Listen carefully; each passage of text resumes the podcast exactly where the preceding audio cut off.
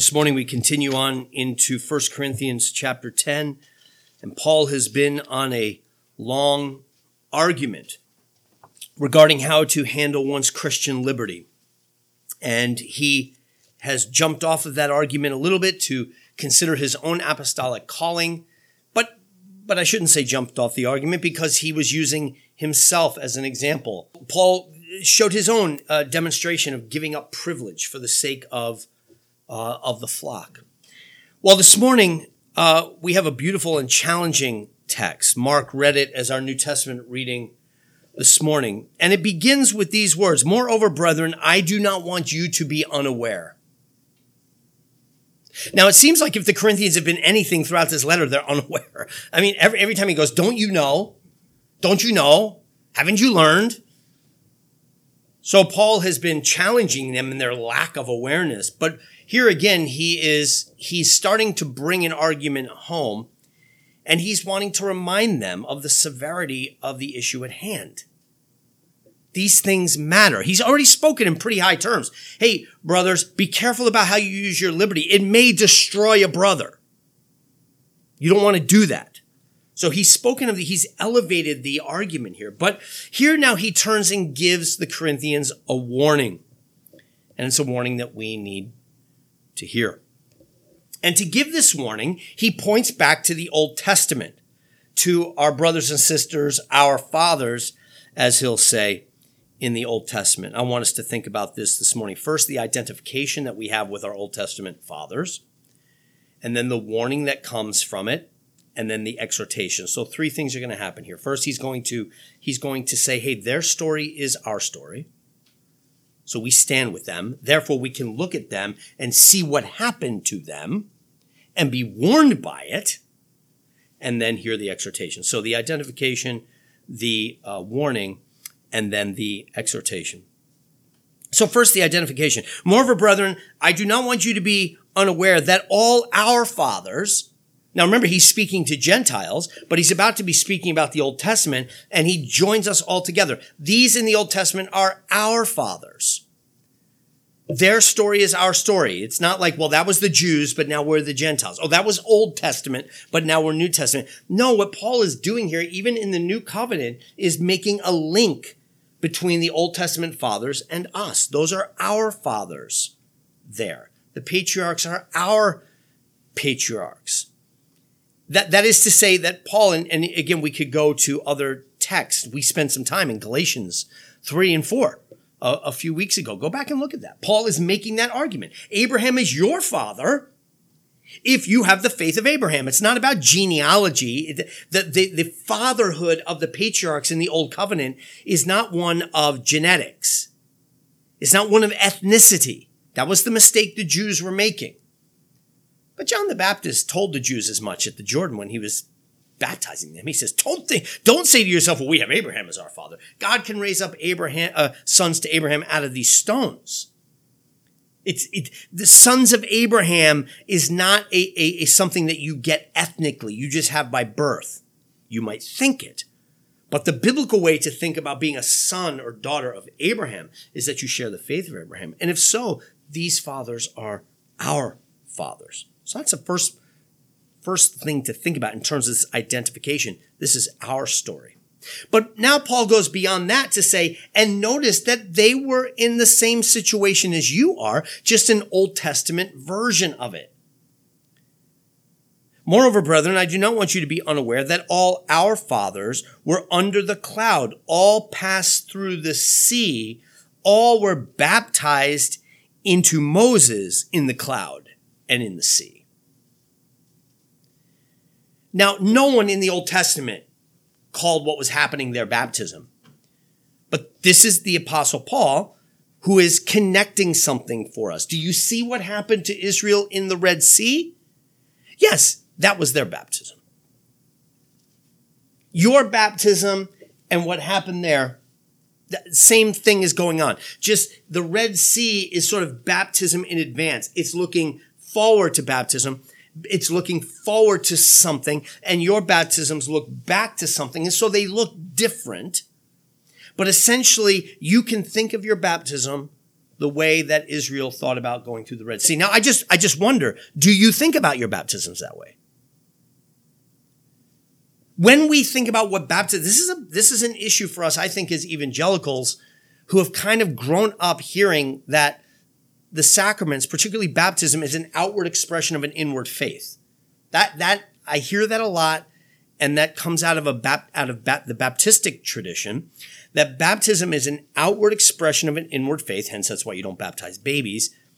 That baptism is me making public profession. Phyllis and joining the church, what she just did up here was make public profession about her trust in Jesus Christ. That was what the first three questions were about. You know, do you recognize you're a sinner? Yes. Do you recognize Jesus Christ is your only hope of salvation? Yeah. That's her making public profession. And in many Baptist churches, that's what baptism is. Baptism is you saying to the world, I am a follower of Jesus. Look, I'm going into the water. And I'm not denying that that is in part what baptism is. But that's not necessarily what Paul is saying here. Something else is happening. You're, when you go into the water or the water is poured over you, it's like Israel going through the Red Sea. Well, what was that about? What, what was it okay there's water there but boy it doesn't look anything like baptism. What is happening there? Well it's worth thinking what the water represents. What was the water in the red sea? It, it actually proved to be judgment water. It was deliverance water and judgment water at the same time. The water was split so that israel could go through it but when the water came together it crushed the egyptians it was judgment water that God split open so that Israel could pass safely through it. And Paul is making this connection with you and your baptism. Do you think of your baptism that way? That what we have in baptism is a reminder, just like the only reason Israel survived the Red Sea is they were baptized into Moses. And I'm putting baptized in air quotes. They followed Moses. Moses was leading them. Pharaoh was leading them. Who will you follow? If you follow Moses, the judgment water split and you pass safely through into a new creation. Do you follow Pharaoh? The judgment waters crush you and your body washes up on the shore. Choose this day who you will follow. And they were baptized, air quotes, into Moses meant they followed Moses through the waters of judgment and hence were able to come out the other side. This is what your baptisms are. The water with which you are baptized is judgment water. You go down into death and back out into new life. I mean, think about the imagery, and we're going to see the same thing with the Lord's Supper. What are you going to eat and drink today? Death, judgment. Baptism is saying that I am following Christ, my greater Moses, and as such, he's going to lead me through. This is the only judgment I will have to bear water on my head. Because Christ has borne the judgment of the Red Sea. He has borne the judgment of those waters. I, following him, can pass safely through. This is the judgment I get.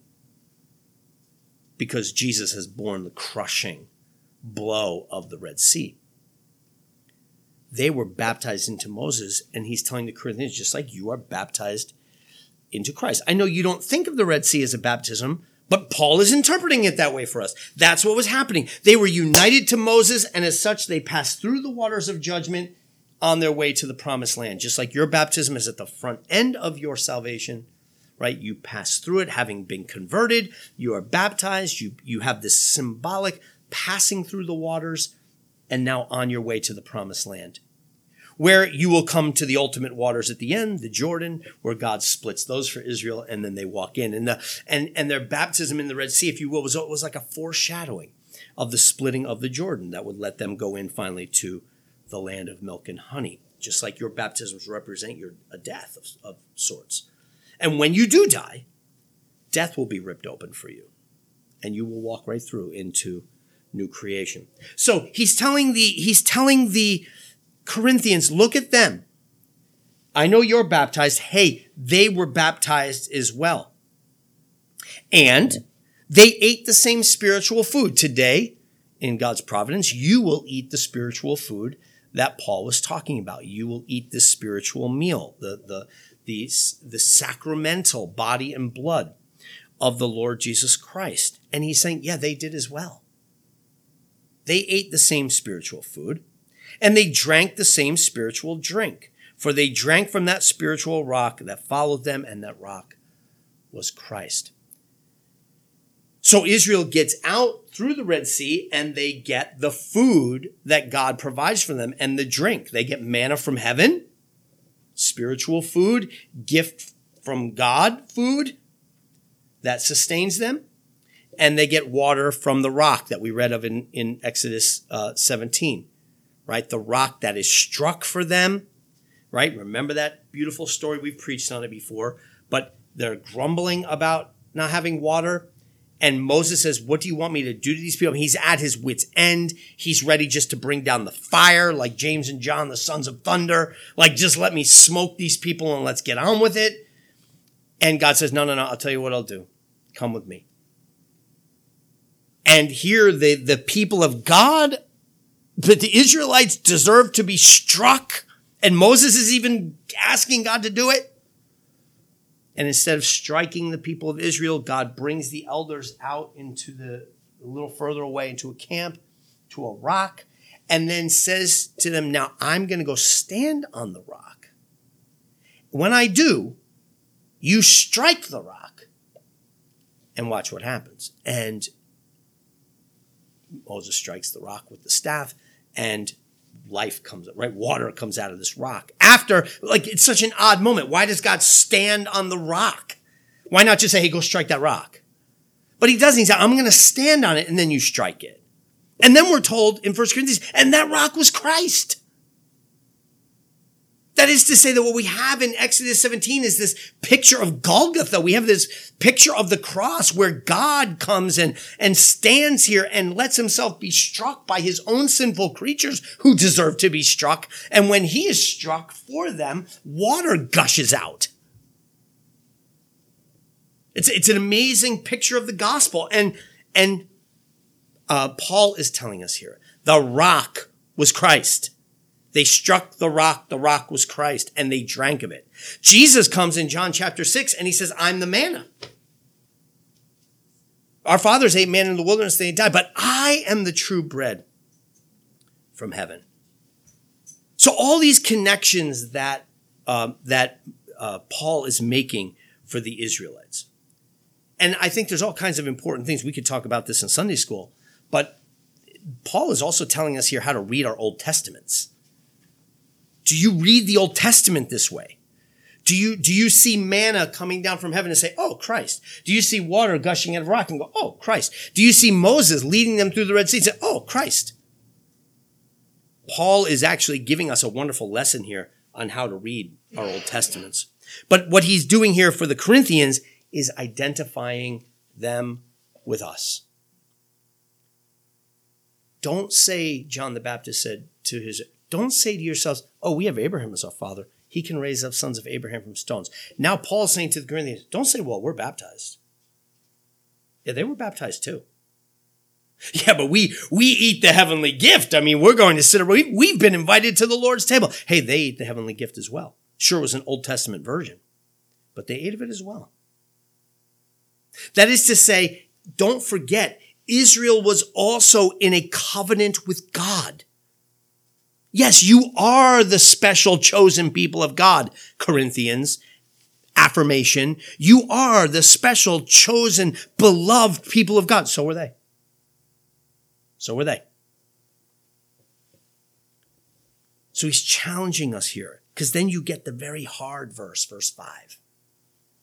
But with most of them, God was not well pleased, for their bodies were scattered in the wilderness. And here, Paul, again, now is going to turn to the warning. Okay, so we have this identification. So what we see of them, we can learn. Now, and again, we'll talk more about this in Sunday school. We will have Sunday school today. And that is to say, when we read our Old Testament, we can't ever just take the Old Testament and apply it directly to me. I always have to take the Old Testament, bring it through the prism of Christ and then let it refract out and then apply it to me. You can't just take Old Testament texts and apply them directly to you because of Jesus. He is the fulfillment of the Old Testament. And therefore, anything we take from the Old Testament, we have to bring through him and then let it refract and then apply it. So we have to be careful here. But one thing we're learning here is that when God enters into a covenant with his people, and in baptism, what you've done, when you were baptized, what you've done is you've entered into a covenant with God. Like marriage. Remember, that's the illustration I've used when I talk about your baptisms. I use marriage. Sure, you might have loved each other before you got married, but marriage sealed the deal and made it legal. You leave your, your engaged partner before you get married. There's no legal complications. There's no who gets this, who gets that. It's, it's, you work it out. There's no legality to it. You stand before that minister and say, I do. And he says, What God hath joined together, let no man tear asunder. It's legal. There is now a ring on a finger. There are covenant obligations. Now you decide to split. Okay, you get 50% of this. You get that. Who gets this? It's legal now. And when you were baptized, sure, you might have loved God before. You just, you know, emotional about the gifts of his salvation. But when you became baptized, it became legal. It was like a ring on the finger. You entered into a covenant with God that has wonderful privileges and also has obligations. And in this covenant, and really what you're going to do today when you partake of the Lord's Supper is renew that covenant. You're going to say, yes, again, I'm all in. Yes, I'm, I'm committed to this. That's what you're doing as you enjoy the benefits. In the covenant now, when you cross through the Red Sea, on your way to the Jordan, on your way to the promised land, this wilderness that you are in and I am in, the time between our initial conversion and deaths. Okay, so think of Egypt as slavery to sin, coming through the Red Sea, your conversion, and now out into the wilderness on your way to the promised land, which is new creation. This period in the wilderness is a period of trial, a period of hostility, they got to fight the Amalekites. We read that in in in uh, in uh, Exodus 17. It's a place of grumbling, a place of want, a place sometimes you feel God forsaken. Other times God's just so near you can't believe it. He's like a pillar of fire, like a tabernacle just right there in your midst. It's a place of law and commandments. It's a place of working out your salvation with fear and trembling. And that's where you and I are right now. And Paul is giving us warnings. Be careful. You cannot just slide it into cruise control and let go and let God and say, that's okay. It doesn't matter. We'll just end up in the promised land. And hey, I'm getting sick of this manna. Doesn't work that way. Israel tried that. And look what happened. But with many of them, God was not well pleased. And hence now the warning. Verse six. Now these things became our examples to the intent that we should not lust after evil things as they did. Brothers and sisters, we must take our Christian life seriously. Don't be like them. Look at them. God did not let them into the promised land. Many of them, most of them. So now he gives us the specifics and he kind of jogs us through some of the Old Testament stories in the wilderness. And do not become idolaters, as were some of them, as it is written, the people sat down to eat and drink and rose up to play.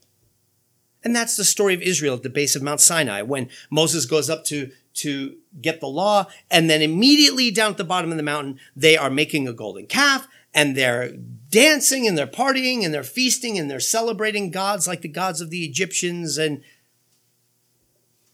do not do that. Do not become an idolater.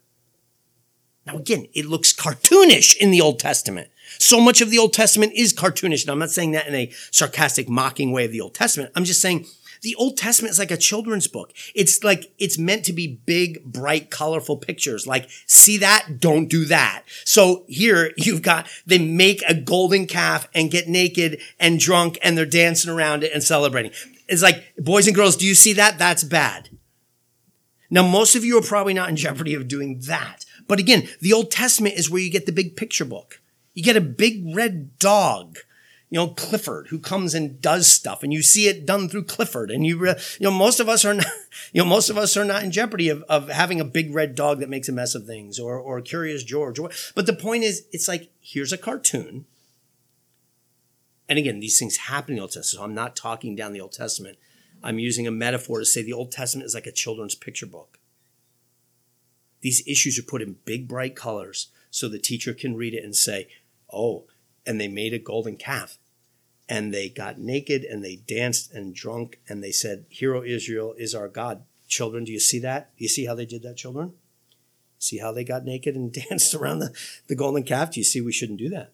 We shouldn't do that. okay, this is how my elementary teachers teach. That's how you teach children. And we, like little children in the Old Testament, get to see these big glaring pictures and go, wow, that's bad. But then we have, now we're, we're grown ups. Right? We're mature. We're in the old, we're in the new covenant. What does idolatry look for you? It probably does not look like a golden calf and you turning in your earrings to be melted down so you could dance around and say, that's probably not how you're doing it. But where is the idolatry you and I are in danger of? Where are our idols? Where are the things we tend to credit with our salvation? And maybe I don't even mean here salvation, capital S, unto glory, but just your health, wealth, and well being. What are you trusting in for your safety and security? What are you leaning on for your significance and your meaning? What are you giving credit to for your success? Or what are you angry about regarding your failures? Who are you blaming? Idolatry looks different for grown-ups than it does for kids. And he's telling the Corinthians, but you need to see the connection. Don't do what they did. It looks so obvious when you look at them. You're like, if I was there, I would never have done that. Okay, fine. Because here you can see the little kids doing their silly things. But it looks more sophisticated when it's act, when it's grown up idolatry. So maybe maybe your idolatry is eating meat sacrificed to idols. It's just meat, you know. Sure, it's destroying my brother's faith, but it's just meat. He's got to get over it, you know. But I'm not giving up my rights. More sophisticated idolatry. Then he goes on to the next thing. Nor let us commit sexual immorality as some of them did. And in one day, 23,000 fell.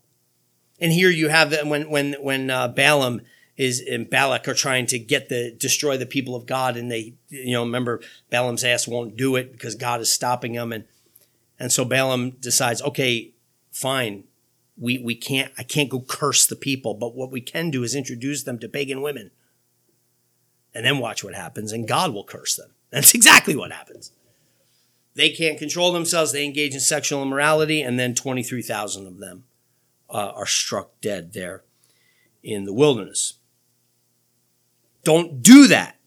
Again, it's a big, bold issue, big, bold picture. What does sexual immorality, was infidelity look like in our grown up culture? Sometimes it can be also cartoonish, but sometimes not. Sometimes it gets more nuanced.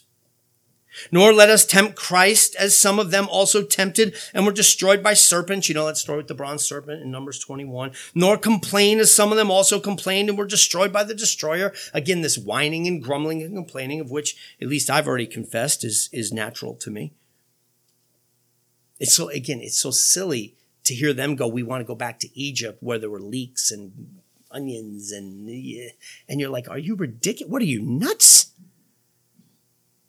Like you, you were slaves there. They were killing your firstborn. You're killing your children, the babies. I mean, they, they were whipping you. You're making you know bricks without straw and all. Like you want to go back. like you think that's. And we look at that and we go, ah, those ridiculous people.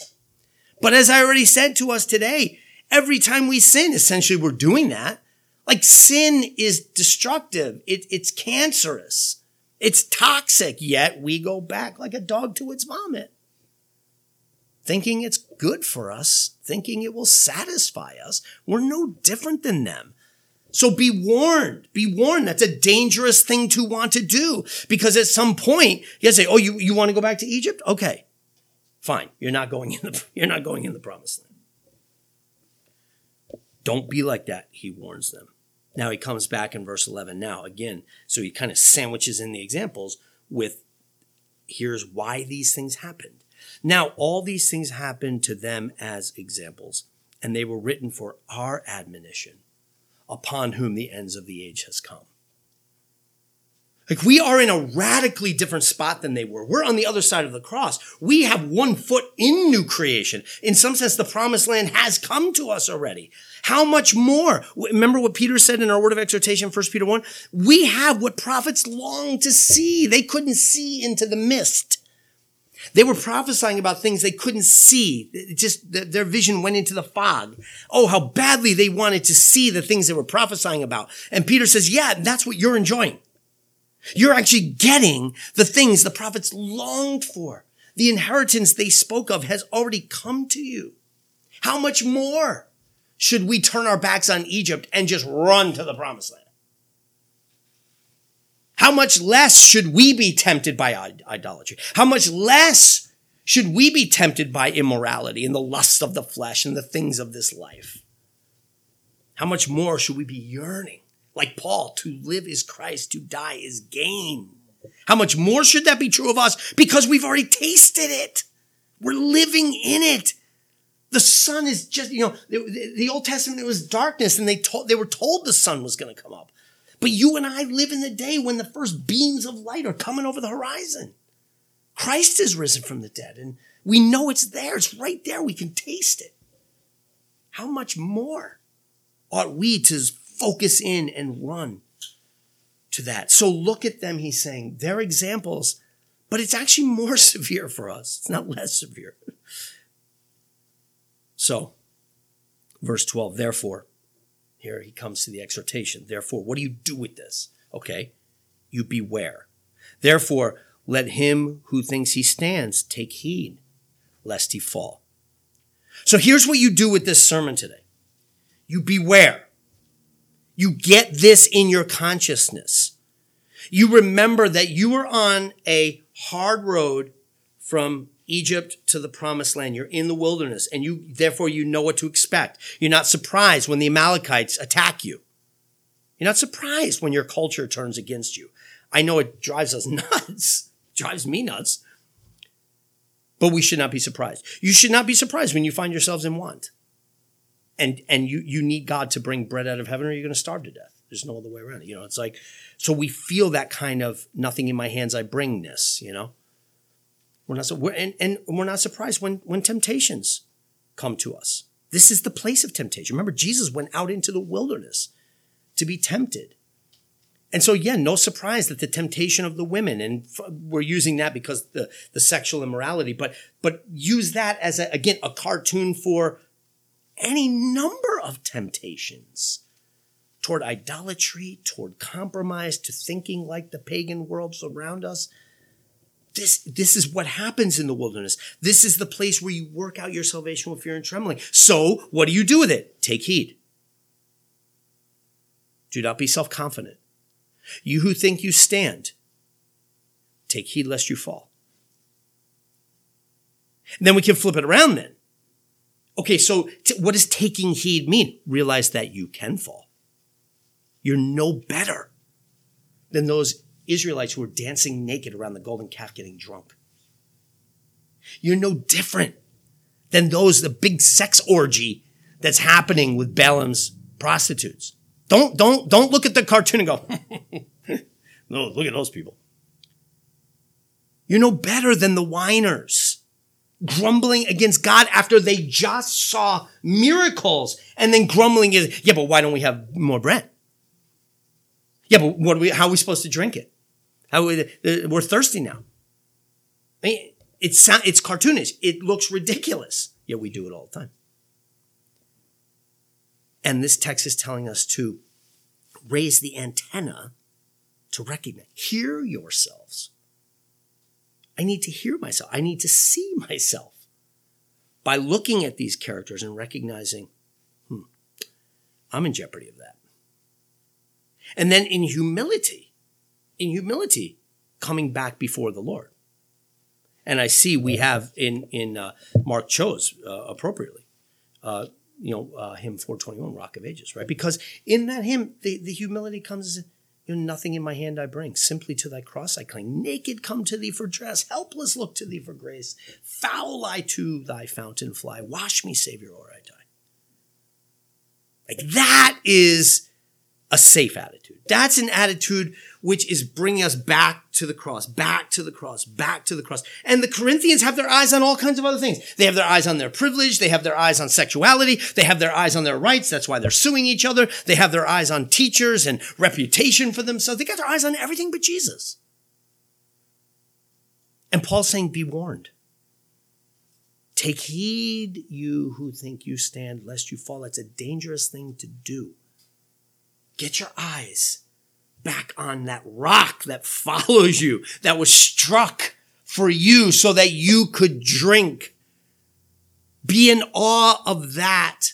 The bread that comes down out of heaven for you so that you can eat. Delight in that. Keep your eyes fixed on that. And praise God, we have communion today. Because the purpose, one purpose of the Lord's Supper is to do that. Say, hey, look here. Look here. Come to this table and eat. Look here. Get your eyes here.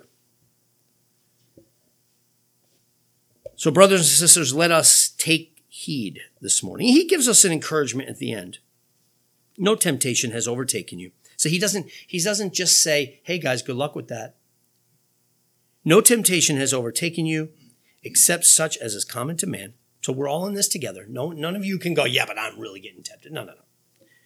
We're all getting tempted with things that are common to man, but God is faithful, who will not allow you to be tempted beyond what you are able, but with the temptation will also make the way of escape that you may be able to bear it. God does not leave you alone in this. Don't forget, He doesn't send them out into the wilderness and say, catch you guys on the other side, hope you make it.